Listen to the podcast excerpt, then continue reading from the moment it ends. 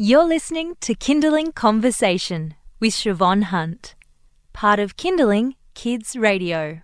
When you're walking down the supermarket aisle, do you notice the foods that are aimed at your kids? You know the ones I'm talking about. They've got cartoon characters on them. It might be a fluffy teddy bear or a lion. New research has found that 50% of supermarket foods specifically targeted at children are unhealthy.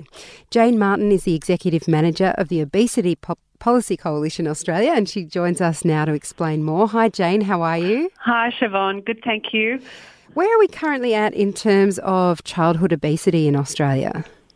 Well, around 27% of children are above a healthy weight, uh, and that is showing uh, some signs of slowing, but still it's a pretty serious problem. And if children are above a healthy weight when they're adolescents, they're much more likely to take that on into adulthood. And this is something that is totally preventable. So it's really important that we ensure that children have healthy diets. That's a leading contributor to unhealthy weights, uh, and that we support families to, um, you know, grow healthy children.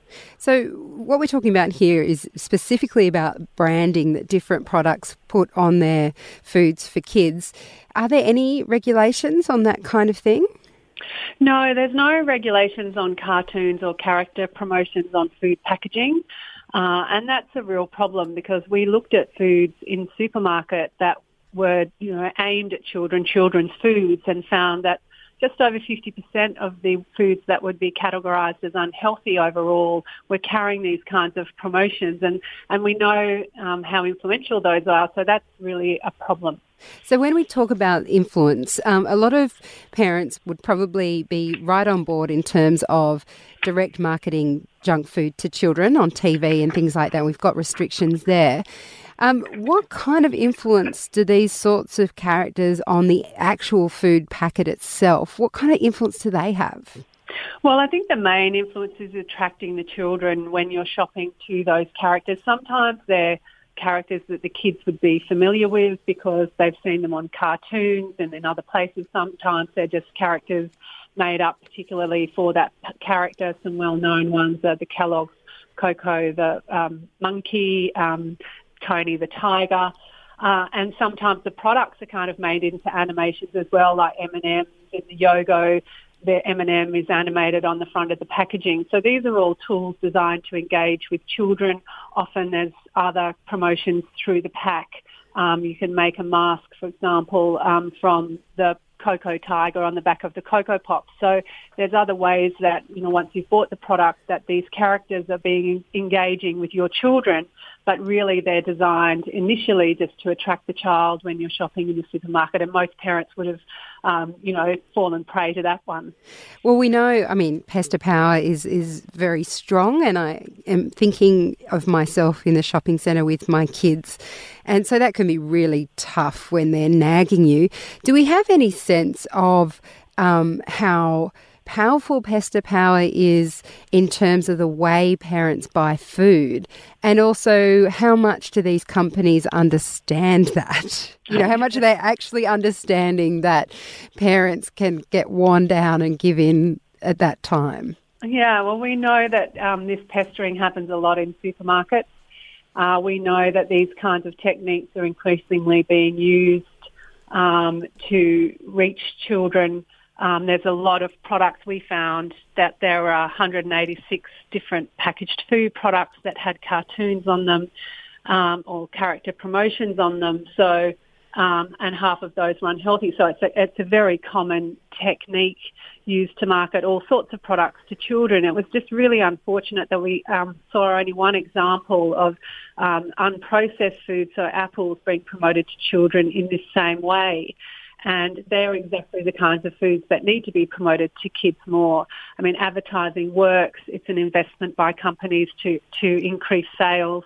And children are very vulnerable to these kinds of promotions. Um, they were absolutely as intended to, as, as you say, create pester power and, and every parent would be well aware of that. So, you know, advertising and marketing of junk food influences kids, it influences what they eat, it influences what they want to eat and it influences what they pester their parents to buy for them. So are you saying this type of branding should be banned?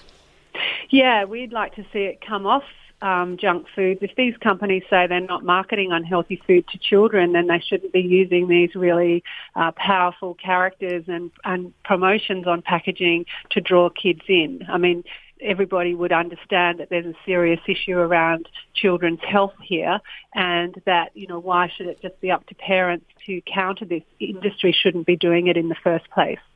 You're listening to Kinderling Conversation. I'm speaking with Jane Martin. She's the Executive Manager of the Obesity Policy Coalition Australia, and we're talking about the fact that new research has found 50% of supermarket foods that are specifically targeting children are unhealthy.